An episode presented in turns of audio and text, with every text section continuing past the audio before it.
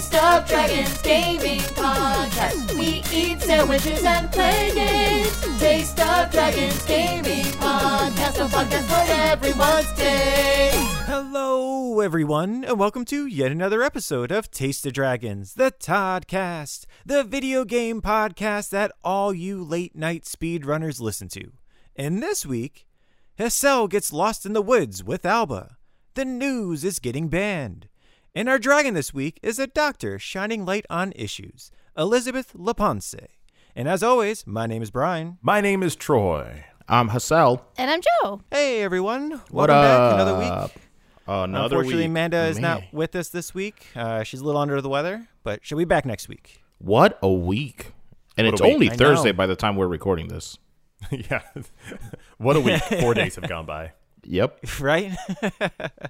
That's how 2022 is, man. That's just how it's going to go. Starting off. So I want to share with you guys, because if I sound a little weird, it's because I just had my 4 wisdom teeth pulled 2 days ago. Okay. Hesel, all your wisdom. I know. How you make decisions that are wise. I have no idea. Damn it. Listen, now it's just a whole bunch of charisma checks that I'm going to be rolling. No wisdom whatsoever.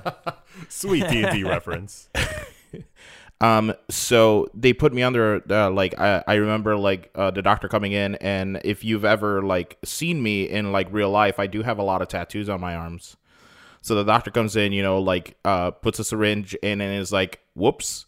And I went, no. What? Top he goes, 3 things you never want your doctor to say. Right. And apparently he just couldn't find my vein on my arm because of the tattoos. Man. So he's like, we're going to try that again. Finally, they put me under, and then when I come awake from being under for the whole procedure, I had a tooth that needed a bone graft because I'm getting an implant put into it. All right, all right. And at this point, they bring Jembeeb in, and Jembeeb is sitting there. And the only reason why I know this is because Jembeeb retold this story to me because I don't remember saying this stuff. But one of the doctors is in the room and is explaining what the process is afterwards, about pain, medication, and all this other stuff. And she mentions the bone graft, and in a really loud voice, apparently I went, "Whose bone is it?" At the doctor? At these which are point, questions. These are hard-hitting questions that the doctor and the dental assistants need to be held accountable to. They need these questions answered. You need to know these answers. Listen, I need to know whose bone is in my mouth. Yeah. Apparently, all conversation stopped at that point because it was really loud, and apparently I gave the doctor a really glaring stare. And then Genevieve was like, don't worry about it. We'll send him a thank you card. And apparently that appeased me, and I was just like, okay, yes. Man. Yes, I see.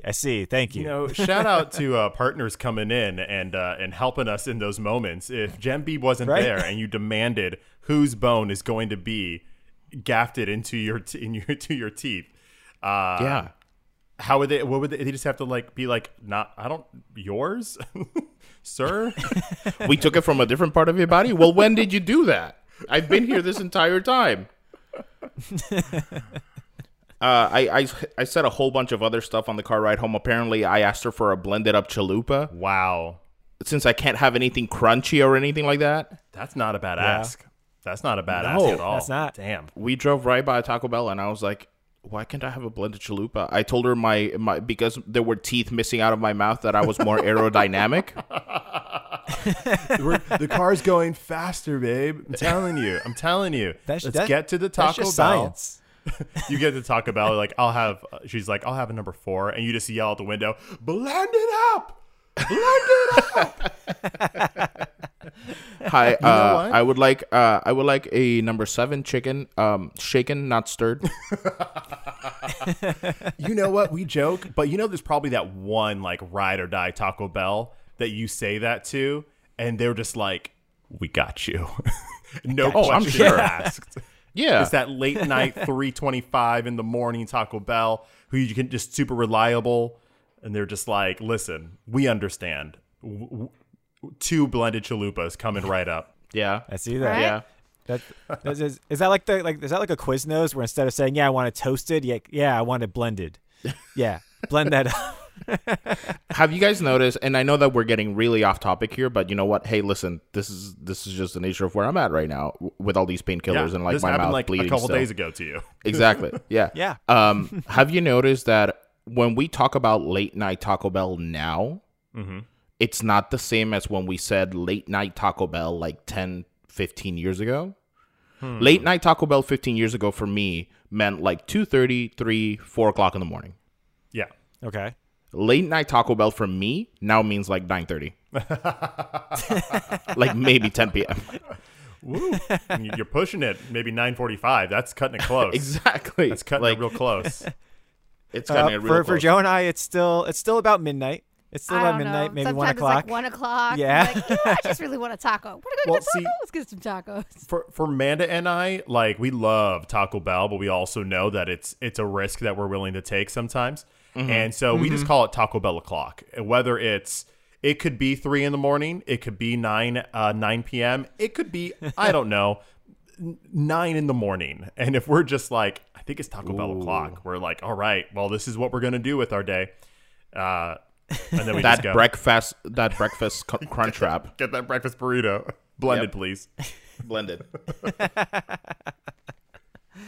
That's amazing, Hassel. And it's hilarious because that actually was the question this week was, Hassel, what happened to you? And you just knew it. Listen, I knew it. I knew exactly what was coming. I was like, hey, listen, I'm going to tell you guys about the week that it's been. I've been in so much pain. However, bringing it back to video games, nice. This is the most time I've spent on my Animal Crossing island these past 2 days. Nice. Say what you want about, like, taking care, like having to take care of like health issues, whether it's hospital related or whatever it is related. It gives you some extra time to do stuff. Absolutely, yeah, oh yeah. You can make the most out of some unpleasant situations through gaming and whatnot. So well done. Nice. Thank you for letting us know how your week was, Hassel, because.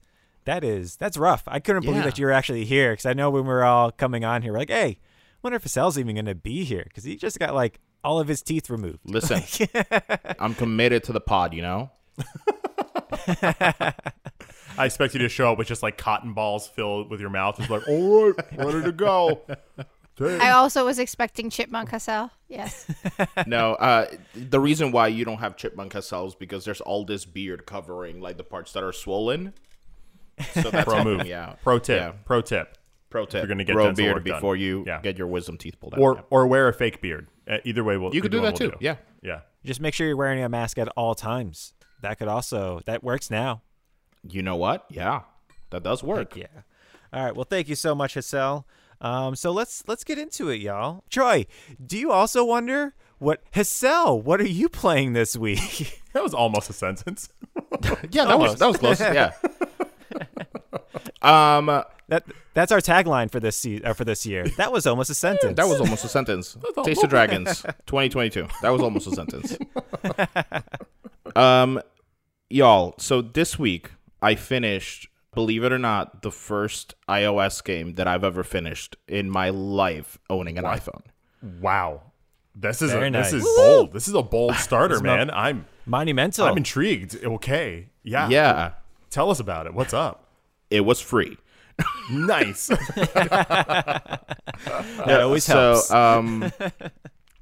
So this week I got the chance to finish Alba, a wildlife adventure. It was it's made by Us Two Games, and it was released for as an Apple Arcade exclusive back in December of 2020. Ah, the classic Apple Arcade. Yeah. It has since been released on PlayStation, Xbox, and Switch. By the same studio, and you might recognize the studio. They are the creators of Monument Valley.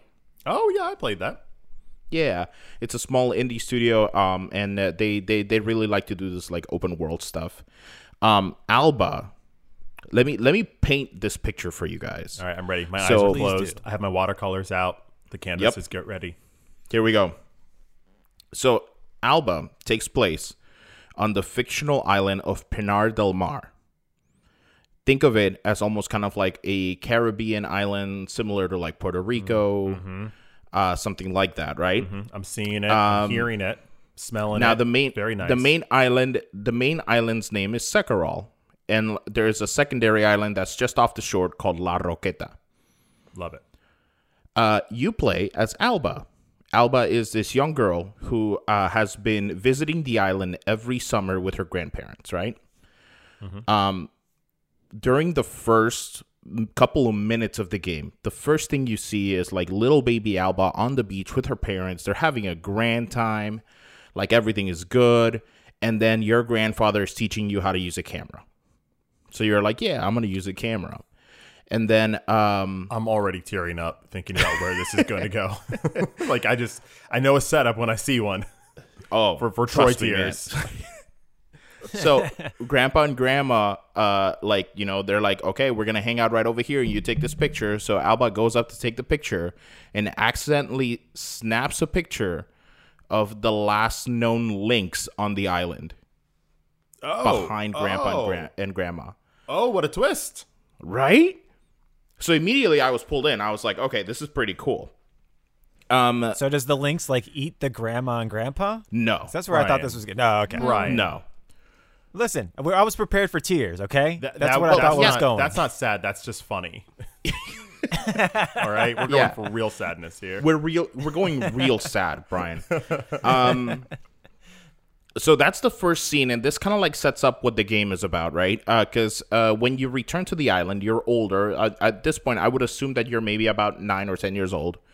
You return over the summer. But you return to find that the island is changing. So it's becoming more commercialized. And the mayor is pushing for the destruction of the old nature reserve on the island in order to erect a new, like, luxurious grand hotel. No. Okay. Don't do it. I know. When I was playing it, I got hardcore Scooby-Doo villain vibes from him. Yes. Yes, and there's this other guy. His name is Paco, who always hangs out with the mayor, always has a briefcase, and always has sunglasses, like no matter where he's at. And you're like, that's how you know he's cool. That's how you know. Yeah, he's either cool or he's murdered someone. You're like, you know, still cool, still cool. Still cool. He means like murdered someone in like God of War or Assassin's Creed, right? Yeah, sure. Lewis isn't here right now. You don't have to do this. It's okay. So basically the way the game works, and again, this is the first iOS game that I've completed, so I was intrigued to see how the controls worked on iOS, right? Yeah. I'm used to, buttons. You know, like my PS5 controller. I'm used to like the Xbox controller. The way that they had it work is you play this game in portrait mode the entire time. The top of the screen you use as your right analog stick, and the bottom of the screen is used as your left. Okay. So you move around with the bottom of the screen. You look around with the top right. So it kind of feels like a controller, but with it does. Your thumbs on the corners of the screen. Exactly. Yeah. Right on. Okay. I don't know how to describe the animation for the game. It is very kind of blocky, so it is, you know, it's not, you know, very polished. It's definitely not a Lewis game, I would say. No shots at Lewis, of course. I felt like it was very almost chibi style. Yeah. Because the only thing it was missing was the roundness of the bodies, because it was like the faces were really big and round, but the bodies themselves were still kind of slender and like kind of just fun, like just not quite chibi. They weren't as round, but it was close. They reminded me of Mii characters, like in your little Mii village. Like that's what the animation style looked like. The game is open world, so you can stroll throughout the island, go anywhere you like, and then as soon as you get on the island and all of this stuff happens with the mayor, there's a couple of things that, you know, your grandfather says that, you know, you could do. Number one is he gives you a phone and he's like, hey, this is for emergencies, and you can also use this to take pictures around the island. You also get a book filled with the wildlife of the island. And the cool thing is every single little bird or animal in the book, you have a button that you can press and it'll mimic what they sound like. So this helps you as you're walking around the island trying to figure out what animals are close to you. Is this the Pokemon Snap that we wished we got? Oh, Troy. Troy, look at me. Look at me. I'm looking deep into your eyes. What? If Pokemon Snap was this instead of what we got months ago, right? Oh my God, it would have not won my tasty for game who used my childhood nostalgia. It wouldn't have won an untasty. Exactly. Or a not tasty, a no tasty. The idea of creeping around and just going like Pika, Pika to try and get like a Pikachu to pop out sounds fun. That sounds fun. Yeah. The island is separated into all of these great areas. There's an old Spanish style castle at the very top of the island, which kind of serves as kind of like mountains, like a mountainous region. So you find a lot of like falcons and like other things like over there. And then you go all the way down to the lowlands where you get to, you know, like find seagulls on the beach. You get to see like red squirrels and like foxes and things like that. And as you go taking pictures of these animals, you get to record it and say, hey, okay, I'm recognizing all of these animals. There's about 60 plus animals in the entirety of the game. Okay, that's a pretty good amount. Yeah. And then the taking pictures on the iOS, the mechanics were actually pretty interesting because they used the gyroscope. So if you're facing away from the animal, you would literally have to turn your phone all the way around in order to take a picture. What's up, motion controls? Nice. Yeah. So for someone who was using this on the couch, it was just difficult at times because I would like be like, oh, I got to take a picture of that animal. And I'm like, oh, no, I got to. Oh, OK. And I'm like moving my like maneuvering a way that I could go ahead and take a picture. It was really weird. No, it's fantastic. Yeah, because it's basically you're taking a picture as if it's in front of you. Like exactly. It's an AR mode type of thing where it's like, oh, this is how I would take a picture of this with my phone. I right now am Alba. Yeah. Taking a picture of this, which is that's pretty awesome. Gosh, I remember fun mechanics like that when they were coming around. I think there was like a PS Vita game or something, but you had like a map. And to get like the secret of the map, you had to hold the actual like portable game up to a light. So I had like literally in the room like USL, like I'm there standing up, playing the game, looking straight up at the ceiling, almost playing the game upside down so that this light could shine through my game console in order to get to the next part of this game. I love it. I love mechanics that do fun stuff like that. So this sounds awesome. It's very immersive. It makes you feel like you really are a part of the game. So you and your friend Ines, who you meet very early in the game, you guys decide that you guys are gonna save the nature reserve, and the whole point of the game is getting these 50 signatures on a petition to go show the mayor and go like, hey, listen, this grand hotel you got planned, it ain't gonna fly. Ain't gonna fly. Look at here. So yeah, that's essentially the main point of the game. I think going into the game, I wasn't expecting very much. Again, it's my first iOS game. I was just like, I'll give it a shot. I want to see how it goes. But this game literally had everything. It has the representation of just Latin American like culture. Right, you're in the Caribbean. You're in a Puerto Rico like island. It touches this conservationist point that it drives, right? Mm-hmm. So that you're like, kind of like always thinking about like, oh, like maybe I should clean up that trash can, because all around the island you'll see like pieces of trash on the floor and you'll have to like pick it up. I love that. And then there's like trash cans that are like knocked over or things like that, and like the whole point is like, hey. I want to make this island not necessarily commercial like they want to do it. I want people to come here for the nature, for the wildlife. It has small government corruption. Oh, wow. Well, if there's a government, there's got to be government corruption. That's just how these things go. Brian out here speaking the truth. Speaking the truth. That's right. Yeah. There's arson. There's espionage. Goodness. Listen, this game came out. Yeah, this game came out of nowhere and just gave me all of these things that I wasn't expecting out of just an iOS game. The whole game maybe took me about 8 to 9 hours. Mm-hmm. It wasn't a very big game, and I got to take a picture of every single animal on the island because my completionist came out, and I was like, I have to take a picture of every single animal. Exactly. If Pokemon Snap was this. I find very interesting how many things are going on this island considering the island's big enough where 50 signatures is enough to sway a politician from building something. Like if 50 signatures like represents like, I don't know, let's just say 1/10 of the island.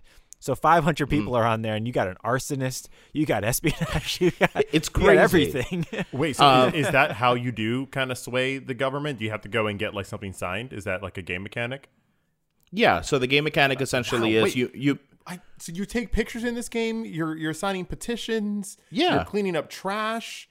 Is it, you're just like roaming around like quest-wise? Is it open world? Like, it's open world, yeah. You're saving animals. Like at one point, there's like this green goo that's all over the forest, and you have to like figure out what that green goo is, and it's making the animals sick. So the vet is like, "Here, take this." It's capitalism. Get it out of here. It's capitalism. Get it out of here. Like, but yeah, it had so many unexpected little like nuances that I absolutely loved. At some point, like the carpenter in town also gives you like a little toolkit so that you can go ahead and like fix up bridges and like fix up different things like that. Wow. So overall, like the game just was a lot of fun to play. I honestly thought you were just going to say this is an iPhone game where you get to take pictures of animals on an island. That's all I thought this game was going to be. This is so much more than my expectations. That is really, really lovely to hear. Yeah. What was the music like? Was the audio and whatnot? The audio was very, to be 100% honest with you, I don't really pay much attention to the audio. Okay. But it was very soothing. Like it was never like, you know, like kind of like fast paced or anything like that.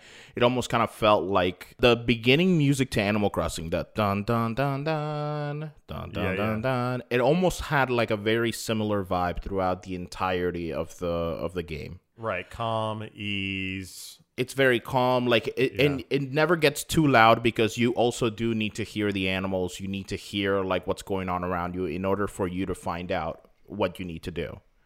Yeah, it just felt like it was there, like it belonged. It wasn't intrusive because it wasn't one of those things where like, oh, why is that playing now? No, so that's great. That's great.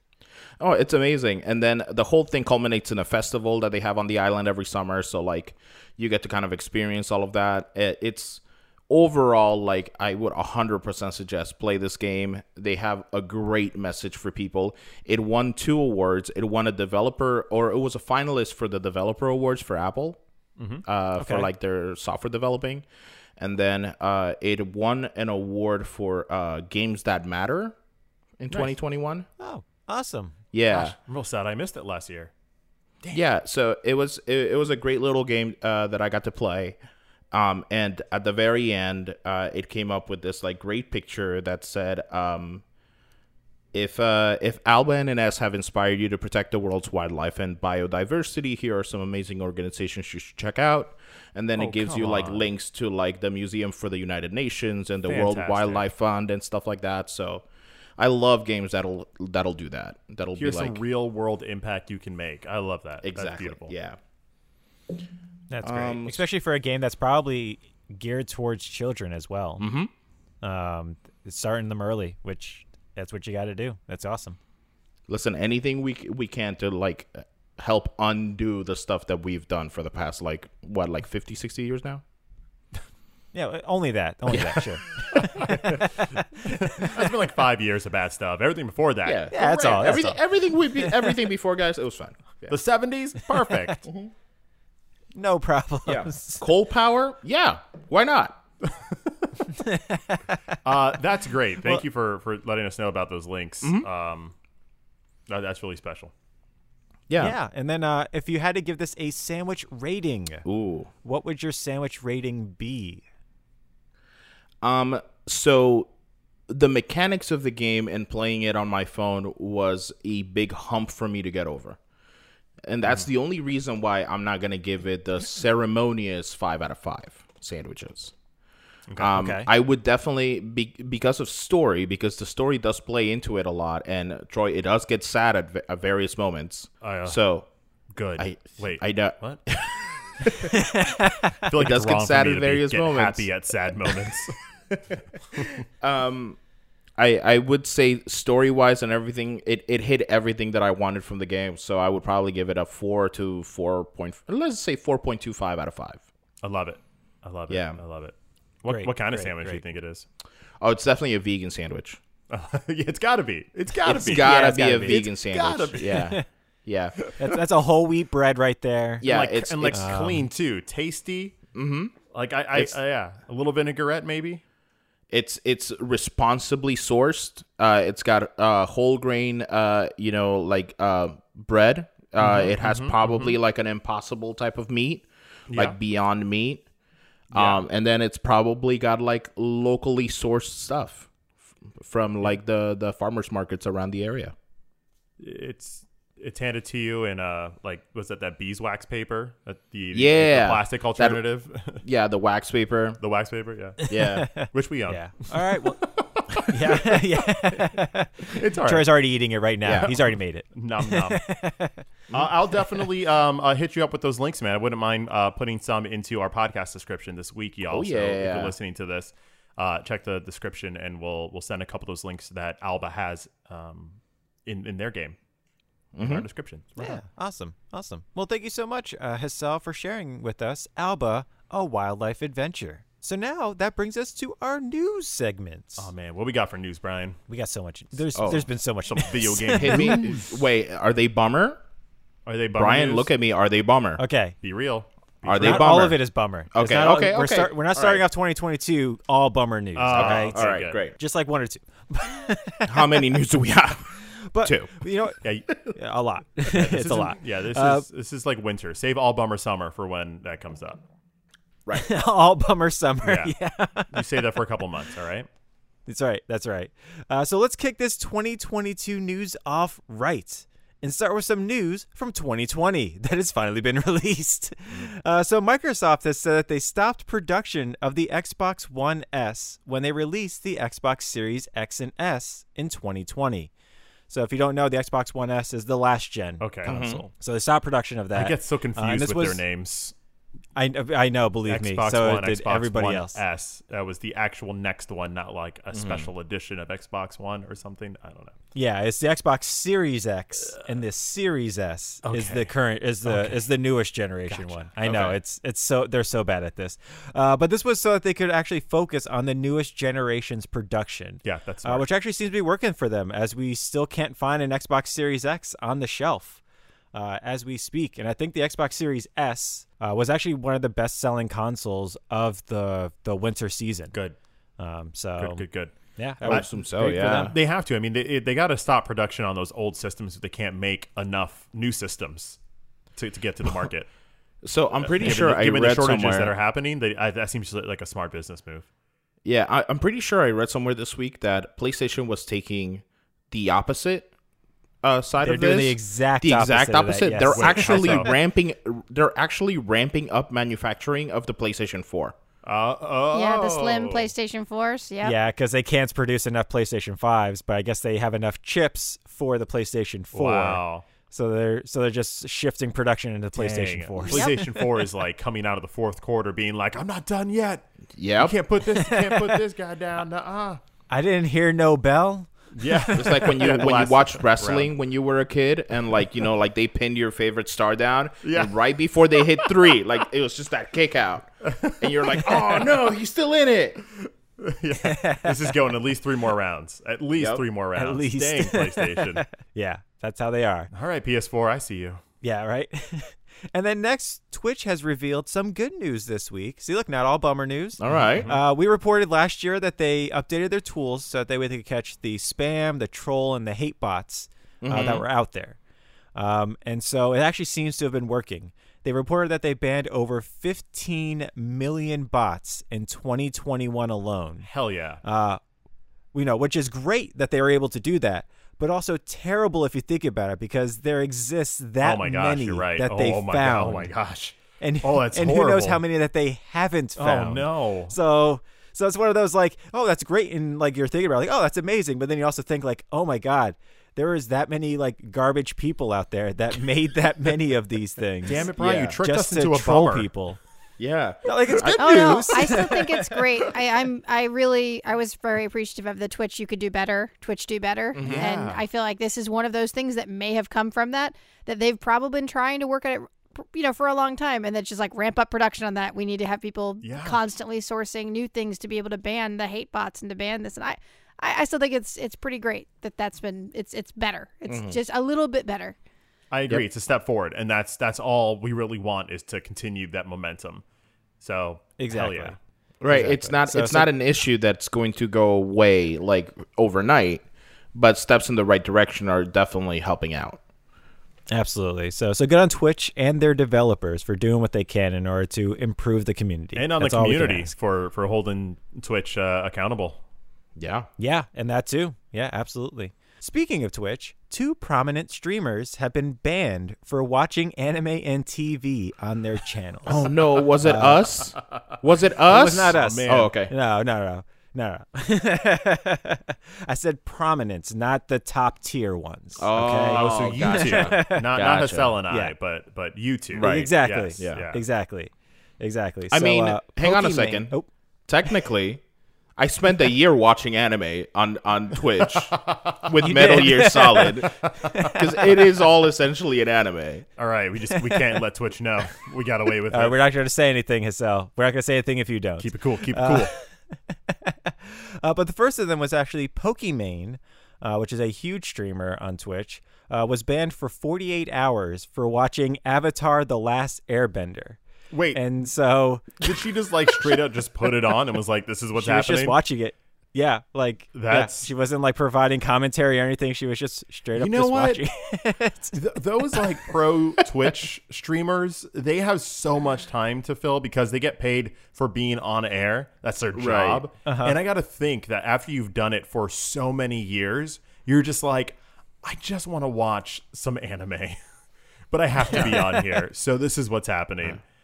Oh, that's tough. Tell me that it was M. Night Shyamalan's Avatar: The Last Airbender. Yes. No, it was at least worth it. That's why Twitch banned them. If it was a Nickelodeon one, it would have been like, all right, we get it. No problem. Yeah. And actually loved the way that she announced her ban. She went onto Twitter and tweeted, "The Fire Nation attacked." That was how she announced it. Which, you know what? A plus. Yep. That's how you got to do it. When you're on like Pokimane status, like when you're that high in like in the Twitch high class hierarchy, like even when you do get banned, it's still good for business. Like, granted, it's a lot of lost money because they get a lot of tips and a lot of subscribers when they're on air. But then their community rallies around whenever something like this happens. And then when they come back with force. Like they got her back tenfold from when she left. And it's fascinating. Fascinating industry. How long is she banned for? So she was banned for 48 hours. Oh, okay. It's not bad. And she also said that when she came back, she was going to do a 12-hour stream for her comeback stream. God, it's just good marketing. So like you said, that's what she's doing. Yeah. And she's watching all of the Lord of the Rings. She's watching every Spider-Man. She's going to spend 4 days just watching Lord of the Rings, the extended editions. I've seen some streamers get away with it, with like doing streaming content by like telling their people at home to like play the movie at the same time. And then you get all the reactions like, oh, that's funny. That thing happened. Oh, that thing happened. And it feels like your entire community they're watching it without anything actually having be on stream, on camera. Exactly, and they're actually calling it like the TV meta or the anime meta on Twitch, because a lot of streamers have been doing this. Oh, but okay. I think it's just either depending on what they're streaming or how they're streaming it, or you know what factor it is. Stream some copyright free stuff. Yeah, because like the other person that got banned. Which was like a day or two later after Pokimane, was Disguised Toast, which is also another huge streamer that's on there. Mm-hmm. And he actually got banned for a whole month, an entire month, for watching Death Note, the anime. Oh, okay. I was afraid that he was looking up a different type of anime, if you know what I mean. I'm happy that's not the case. But Correct. Death Note? That doesn't seem any less crazy than Avatar, or more crazy. Like, Death Note is owned by a Japanese company, and the Japanese company's copyright laws are completely different than ours, and Avatar is not owned by a Japanese company. It's owned by an American company. So most likely the In reality, it shouldn't make any difference whatsoever because both of them were streaming copyrighted content. Yeah. Yeah. But I would probably bank on it being something that had to do with that. That makes sense. Yeah. So I do have a small question about this. Were they playing the actual anime on their screen, like on their stream? Yes. Yes, or was it just playing in the background, like, you know, when they were like, hey, don't play music on your Twitch channel? Yeah, no. They were like full out watching it, like, and it was on. Oh God, like that's there. Yeah. Come on. Like, yeah.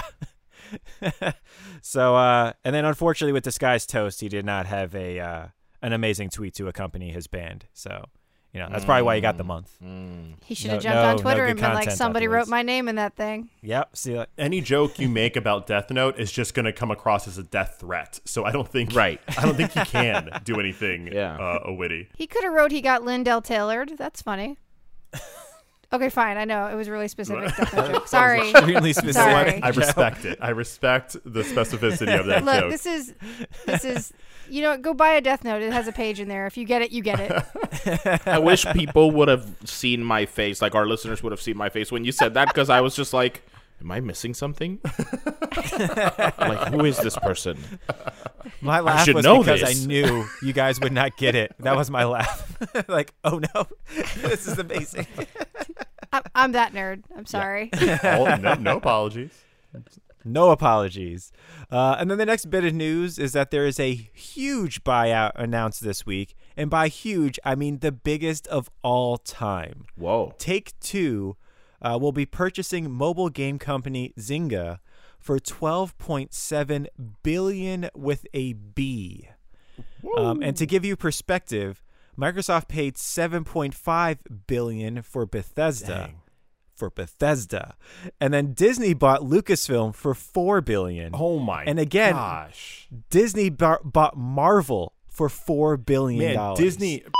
Freaking like Marvel and Star Wars are probably like, what did we do? We could have gotten okay, but Disney bought them quite a while ago. Yeah, they bought them when they were kind of at low points. They bought them when billion was like a number still. I guess I have a related question. Like, where did Take-Two get this money from?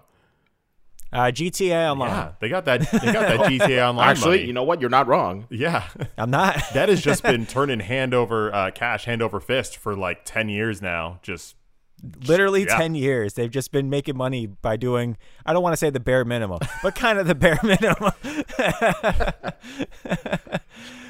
So yeah, that's where they've gotten it from. And they've been making a lot of other games as well. Take-Two is a huge company.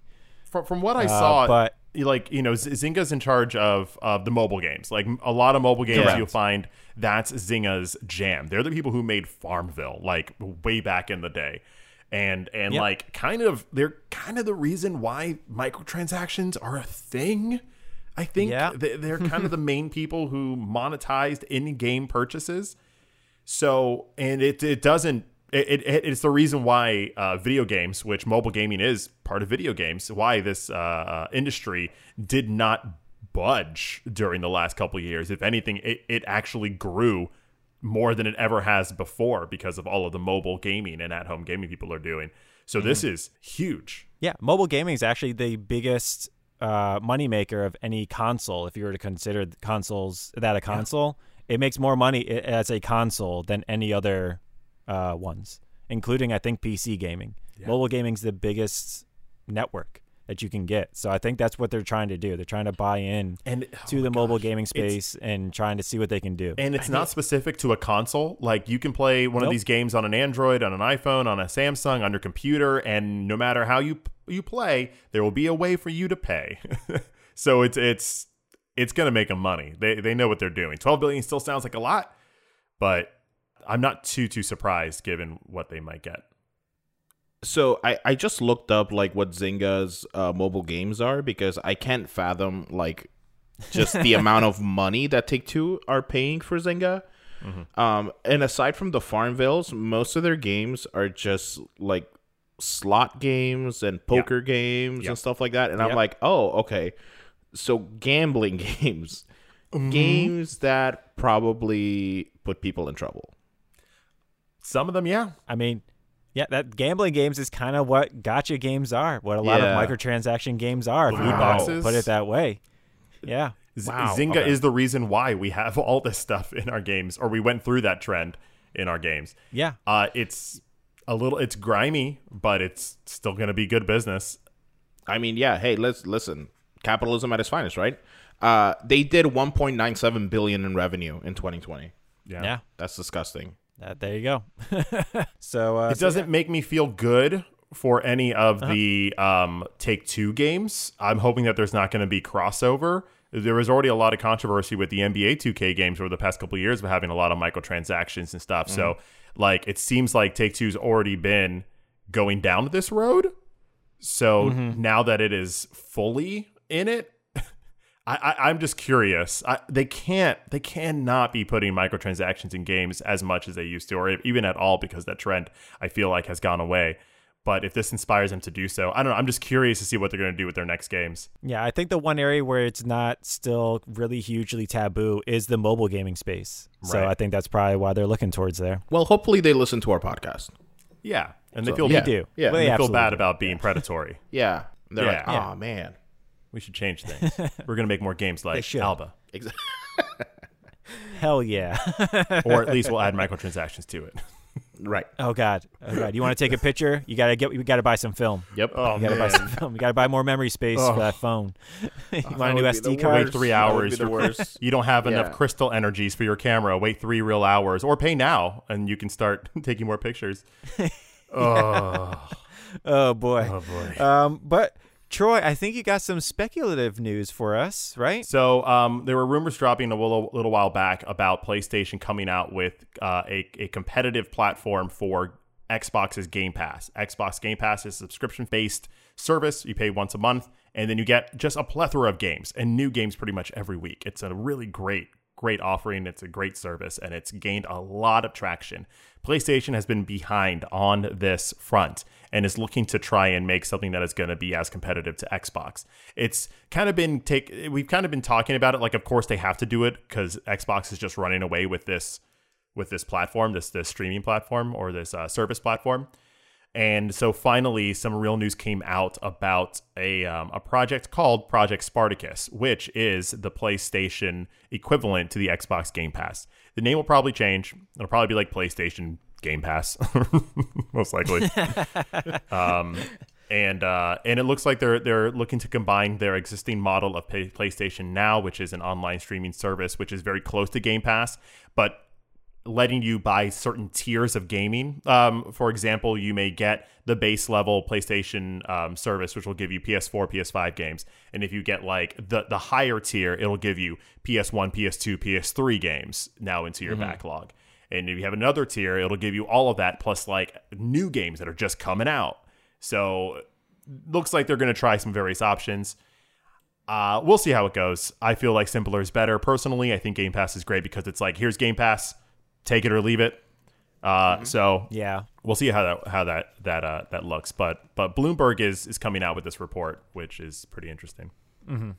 I know when I read about it, I was kind of almost confused as to why they would make it a tiered system, because it sounds very Nintendo Online for the Switch, and I was kind of like, man, people don't seem to like that much a lot of the time. I don't know about this, guys.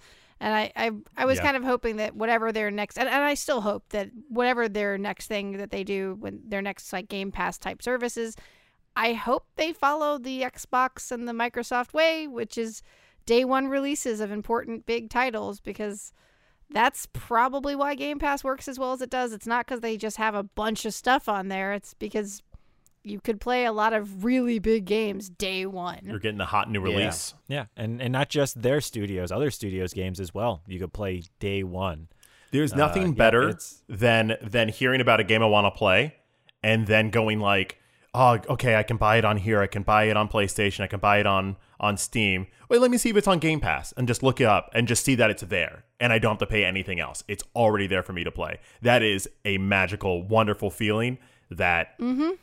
They have to play it right, and I agree, Joe. I think a tier system is going to confuse people. It's going to make people think that they're missing out on content, even though they're paying, and I feel like that them releasing this news now through Bloomberg may be their way of kind of testing the waters to see what the reactions are to this base level content, and then maybe they'll iterate it on, into a smarter service. Hopefully. Yeah, we'll see. And then, you know, I want to finish this up, this news, with just some quick info. E3 is going online again this year due to the Omicron surge, all that jazz. It's not surprising. Most things are online these days anyways, so we'll see how it goes. We'll see if it ever goes back to in person, because E3 is a huge event for gaming. But these past couple of years, I mean, even before all of this, it was still kind of winding down. So we'll see how this goes. I feel bad for the developers and journalists that do make E3 into a big thing. But personally, I this doesn't change how I do E3 at all. I'm still on my couch at home watching online. Right. So I'm all right, but I hear it for the developers. Yeah, especially the journalists, because gone are the days where they would have scoops. They would be the ones journalism? With all the info. Yeah. Right. Now it's like we get the information the same time that they do. Yeah. Mm-hmm. And if something needs promoting, it goes to a streamer. Yeah. Yeah, you're not wrong. So yeah, it's interesting. It's wild times now, but yeah, they just announced that this week. So there's a certain I guess you could say almost kind of rite of passage for game journalists too, that I feel mm-hmm. People that are getting into the business now are not getting that same experience of going to E3, experiencing that. And it makes me a little sad just because, mm-hmm. I work for a company where we used to be able to send technicians out to get to get trained and stuff like that. And we no longer do that. So it was almost kind of that rite of passage that has gone away, and I feel the same way for the journalists. That experience is not there. Hopefully, it comes back. Yeah, you're no longer making connections. You're no longer networking with other people. Exactly. So, yeah, that's a huge thing, especially in journalism and almost anything. Mm-hmm. That is, connections and who you know are huge factors of it. And hanging out at the bar or whatever. Just clicking with people in person is it's weird. It's weird now. I'm a little bummed about it. I've always wanted to go, and it was one of the few big conventions that I was never able to get into because it was industry only for such a long mm-hmm. time, and I did not fudge my credentials to be able to get in, and I should have. But I really kind of hope it comes back, and at the same time part of it's just because I wanted to be able to sit in on one of the PlayStation showcases. I wanted to go see what area Nintendo set up for the treehouse. Mm-hmm. I just wanted to see those things in person because visually they looked so fun. And having been to many other big conventions like San Diego and New York Comic Con, I mean, seeing those booths the way they are, the hype for things is real, right? But it's another world when you walk into something and it's they're actually stickering people for Paper Mario. They have these giant stickers and they were placing them on people as they were walking around the convention so that you were getting stickered in the game. And I was this is such a neat thing that is, and it's an experience that someone walks away with that is just something that's I just think is really cool, and it's a different kind of marketing, but that may not be necessary anymore, unfortunately. Yep. Yeah. All right, y'all. So that will do it for our news this week. But one of my favorite segments is back, y'all. It is Dragon of the Week. Whoop, whoop. It is back. It is back. And you know who is doing it this week? Troy is coming up to bat, and he's hitting it out of the park. That's right. So Dragon of the Week is a segment where we shine a little light and show a little love on the video game industry, all the people who make the games that that we all love to play. So this week, I am bringing to you all my Dragon of the Week, which is Elizabeth LaPensée. She has a PhD in interactive arts. We mentioned her being a doctor at the top of this episode. Right. So she has a PhD in interactive arts and technology. She's an assistant professor of media and information at Michigan State University and is also a super dope video game designer / developer. Yeah. What's really awesome about Elizabeth is that she uses her art to share stories and themes entrenched in indigenous culture. All of her games are just super freaking interesting. Check this out. She's got a game where you gather fruit and different types of food that indigenous cultures have collected to put together different dishes. She has mm-hmm. a game where you learn about the tradition of music and water and how powerful it can be. It's tied together. It's a music game with no fail state. She also made a game about a mythical bird, which one of the things you do is you fly in the sky, get powered up with like electricity, then come down and then electrocute pipelines. Like it's fantastic. That's awesome. So she's, no joke, making a difference out there, but I'm going to give you all her origin story. Elizabeth is Anishinaabe from the Bawating, which is the place of the rapids. She's got family with the Bay Mills Indian community, and she's also Métis. When she was 12 years old, she ran a text roleplay community on the chat rooms in America Online, which is something that Manda did full on. Like Manda has told me many stories of how deep she was as a teenager into these chat-based text roleplay groups, which was like D&D, but without dice rolls. It was just roleplay and not necessarily a game, but in fantasy realms. So Elizabeth was so into this form of roleplay that she actually was given a formal position on this channel. And because she was so good at her job, they gave her free internet when she was 12. Boom. What else do you need? Wow. You're just like, that's all you need. You're like, nah, mom, I got it this month. It's fine. That's really dope. So this organizational play came to find herself a home in Ultima Online as she started growing up. She loved to be organizational and she loved the game. So she found a way to put those two things together. And she even was a guild coordinator in Ultima Online. So she found a way to marry those two kind of vibes that she was working with. When she went on to college, which was in Portland, she studied graphic design and writing and was actually able to put together a minor in Indigenous Studies, which is remarkable because they didn't have that as a program. So she had to kind of cherry pick writing from here, literature from here, culture from this, and then get it approved to be a minor in Indigenous Studies when really it was three different things she had to combine. Amazing. She went on to then get her master's in writing and then, a little PhD in interactive arts. Just a little PhD. At this point, just sprinkle it on top. Listen, you can get one at every corner drugstore, right? This is what I hear. They dole them out online now. But no, she put in a lot of work, and she's incredibly smart and incredibly gifted. So her aesthetics and aspirations both center on her culture. So when she broke into the games industry, she worked on titles that reflected on that. Her game centered around... She had a game that she worked on, one of the first games, which centered around you being a force of nature in the Arctic and a mist, like oil extraction that's happening at that time. So some pretty heavy themes just right out the gate. You are just a force of nature stopping this thing. She also worked on some AR games, which a really cool one that I saw that she made was one where you share knowledge of traditional medicine. And she worked with the Squamish elders to get that authenticity of that traditional medicine and how you were to give it or share it. So she was doing some really interesting, awesome work, just kind of on the fringe of mainstream. Over the years, while she did create a lot of wonderful indigenous-focused work, I mentioned the one about her singing about the power of water. It's really fantastic. She also did a lot of freelance jobs. So just, hey, I'm a writer. I'm a designer. Hire me for your game. She's a hustler. She's making those ends meet. Yeah, that's right. And she started noticing that in a lot of the companies that were hiring her, they were kind of using her as like a token. You guys probably heard of that phrase of being the token person of a culture. So she has, in her words, described that she started feeling like she was becoming a token for a lot of these companies who just wanted to put her name and her background on their work. And that without necessarily listening to her input, they just wanted to use her clout. And this is a freaking doctor of interactivity, and you're not gonna listen to her. What are you doing?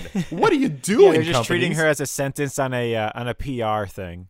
That's what it is. That's all that it is. Yeah, and it's something that a lot of people go through, unfortunately, and so she was kind of struggling with this realization that she was having of what am I being hired for exactly? Why aren't they listening to me? And unfortunately, a horrible fire broke out in her home, and she lost most of her belongings. This is while she was feeling all of these feelings. Where did that come from? I know. I know. I just had to. I had to give it out. There's no nice way to. I couldn't cushion it. I just had to tell you, because it was. It did. She kind of, after this fire broke out, she kind of looked around and she was kind of like, you know what? I got nothing left to lose. You know, I don't need to take these freelance jobs anymore. I don't have anything else. So F it. I'm making my own games. And this was actually her catalyst to get her own autonomy and make her own thing. And she even said, like, I'm not holding back anymore. So, which is awesome because the game that she made after that is called Invaders. And it's a parody of the arcade game Invaders, where you're like a tank and there's these aliens descending from the sky and you have to shoot them out of the sky as they kind of like blip back and forth across the screen. Except for her, instead of the you play as a native, as an indigenous person with a bow and arrow, and you're shooting at these aliens coming out of the sky. And at first you're like, oh, okay, she just did like a redress of that. But then you start going, wait a second. Okay, indigenous people fighting alien invaders that are coming. I see what you're doing. Well, well done. Well done. And a lot of her games started taking a more hard-hitting kind of commentary on the struggles of indigenous people and the injustices being done. This all led to a game that came out in 2017 called Thunderbird Strike. Oh, this one, y'all, this one. I explained it a little bit at the top of this, but it's pretty much a game where it's a side scroller and you play as this mythical bird. And the story of the myth revolves around the idea that one day a black snake will come to devour the land, and then the Thunderbirds will come out of the sky and like fight it and like save the earth. So you play as a Thunderbird in this game. And you have to fly up into these stormy skies to get electrocuted so that you have electricity powers. And then you swoop down, and below you is like a construction site with like, I don't know, cranes and things like that. And then you shoot lightning out of your beak and they just poof, they just like explode. And that's like level one. And level two is when it starts getting into like pipelines, pipe industries, like actually buildings that you're kind of like hitting with these lightning strikes and they just like disappear. What's cool about it is that the lightning isn't just a destructive force. It's also a force for restoration. In this like construction site that you see like these, construction, transportation cars. Mm-hmm. No, I don't know anything about construction. What do you call them? Vehicles? Construction vehicles? Yes. Thank you, construction expert Hassel. But there's also like bones buried in the ground of like caribou or elephant, and if you hit those with electricity, you actually bring them back to life. You like reinvigorate them, and for the first level, you're bringing these spiritually these animals back to life. In the second level, there's protesters. There's actually like protesters. Like not like just marching against the pipelines, and some are in the ground and you like swoop down and be invigorated by them or hit some with lightning and they're like activated with like special powers. It's fantastic. And I love the idea that lightning can both be destruction and can also be restoration. It's a really great theme. And then of course the idea of the black snake and it being like, well, what do you mean by that? Oh, freaking the pipes, like the connection of pipes throughout an oil pipeline, the country. Yeah. Like, the idea that is an ancient myth and it could be related so one-to-one to what is currently happening is mind-boggling and sad. So she got a lot of backlash for this because, look, she is not a big-time gamer. She is not. Honestly, she made this game and just put it on her Dropbox. She thought it was going to be something fun that her friends would play, her community would play, and then they would be like, awesome. This, she put a lot of work into it, but she did not expect it to go anywhere. But somehow, the oil lobby got involved. They found out about this. Yeah, yep. Big Papa Oil was like, what's this over here we got? And before you know it, senators got involved, and they were billing this game as eco-terrorism. Billing this video game as a form of eco-terrorism, thinking that by playing this, it's going to inspire people to go blow up pipelines. It's going to inspire people, or not even more so, it's going to train people. Like, that's some verbiage they use. Train people. By playing a mythical lightning bird, you are somehow being trained to be an eco-terrorist. It's so crazy. Like we're training kids to become birds. Electric birds. Electric birds. I mean, look. So is Pokemon training us all to be Zapdoses? Is that what that is? I mean, like, they're... I can make an argument for Pokemon training me to be a Snorlax. I mean, looking at myself in my 30s now, mm-hmm. all I want to be is a Snorlax. That's it. Mm-hmm. Yeah, it's just crazy because that basically because what you described to me is basically like describes like Rampage. Oh my gosh. The game from the 80s. You know, where you're just destroying buildings and literally eating people. Literally. So that's but instead of that, it's an actual real thing happening. You know, that's actually so controversial. But you know, Big Oil, the black snake's got to get in there. So Big Oil, they go and they lobby and they get senators involved now. And now the senators are trying to pass legislation to stop games like this being made. This is all real stuff. See, she got a grant to make this game, and it was only like maybe like $10,000. For a grant, and the senators wanted to pass a law that if grant money is given, and it a lot of times grant money includes government money, that's how it's raised, that the governing body needs to sign off on what that money is being used for before that person gets that money.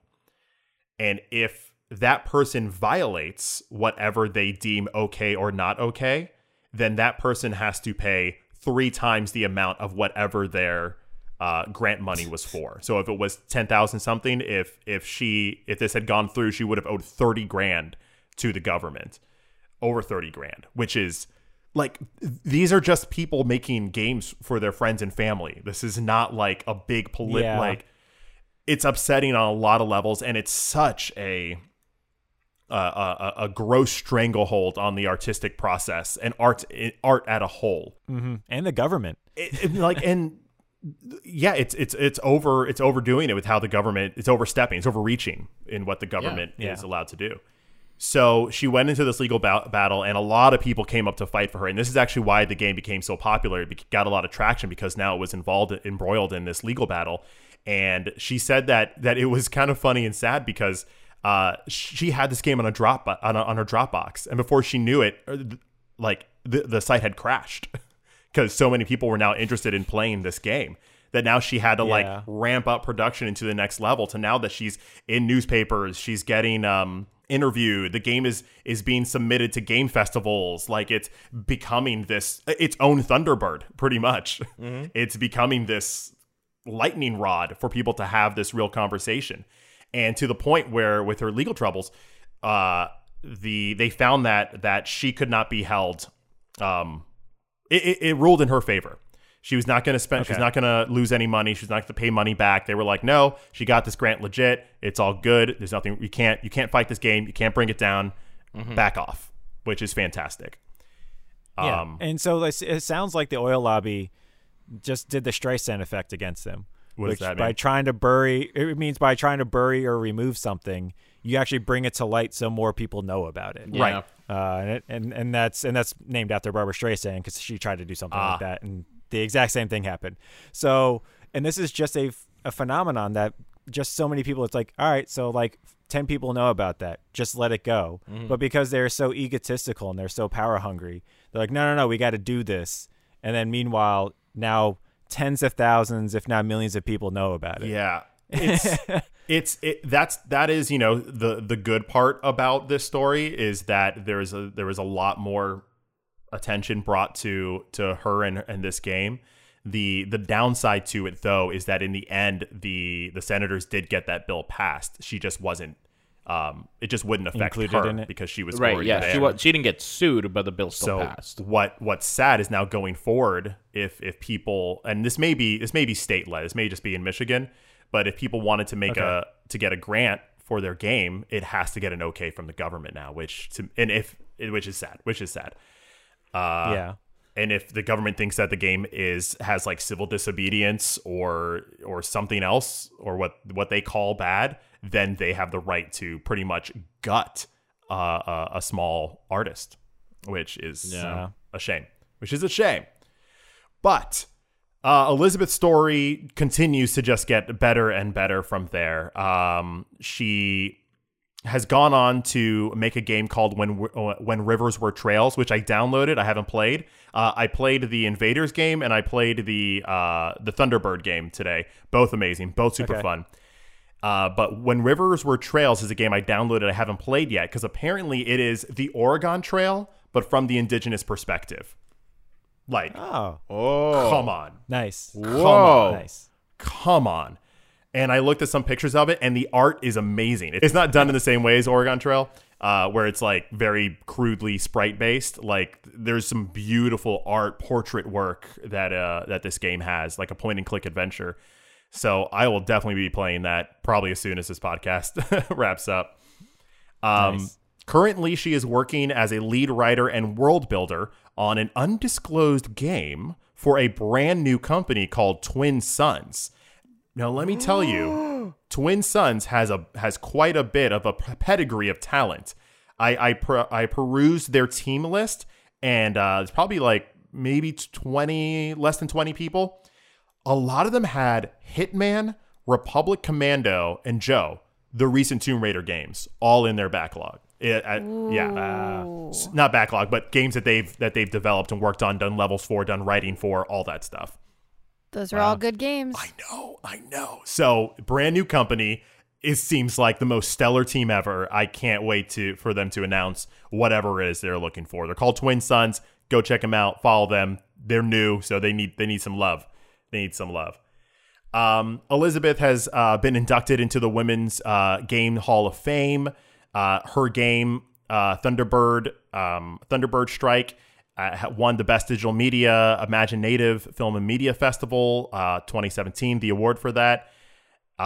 She is there's just so much to say about her. There's so much more to say about her. I'm not, because we don't have that much time. But look, as always with these dragons, all you out there in audience land, we are here giving you just a launching point, a launching pad to go ahead and continue learning and supporting these artists that we come across. So whether it's finding her on social media or the company that she's working for, Twin Suns, or just watching some of her lectures. Yo, I watched 2 lectures researching her, and they are so interesting. One was just about her life story and about the legal trouble she got into with that one game. And another one was just about like artistic sovereignty, like the concepts of that and what that means. And especially coming from the indigenous perspective of one's sovereignty, like that is such a poignant topic, and how it relates to gaming. These are all gaming and tech platforms that the lectures that she's speaking at in universities. Go check her out on YouTube. Great lecturer, great developer, great writer, just great all around. Elizabeth LaPensée, my dragon of the week. Nice. That's awesome. Thank you so much, Troy. Glad to bring that. Sounds awesome. Yeah, I'm glad to bring that segment back. Hell yeah. Too many weeks we haven't had that. Coming back. But y'all, unfortunately, that brings us to the end of this week's episode. This is the end of the episode. Wow. And we know it. Yeah. But you can always find us online. To continue the conversation, you can always follow us online. Check us out on Twitter for the latest in indie game news. On Instagram for updates and silly images, on Discord for daily discussions, and on Twitch for live gaming and just chatting. We are at Taste of Dragons everywhere, and we'd love to hear from you. We would. So y'all, as always, my name is Brian. My name is Troy. I'm Hassel. And I'm Joe. And we are the Taste of Dragons. Have a great week, everyone. Good night, y'all. Bye-bye. Bye-bye now. Bye-bye now. So long. Bye-bye. Bye-bye. Bye-bye. Some black snakes on fire. Taste of Dragons Gaming Podcast, a podcast for everyone's taste.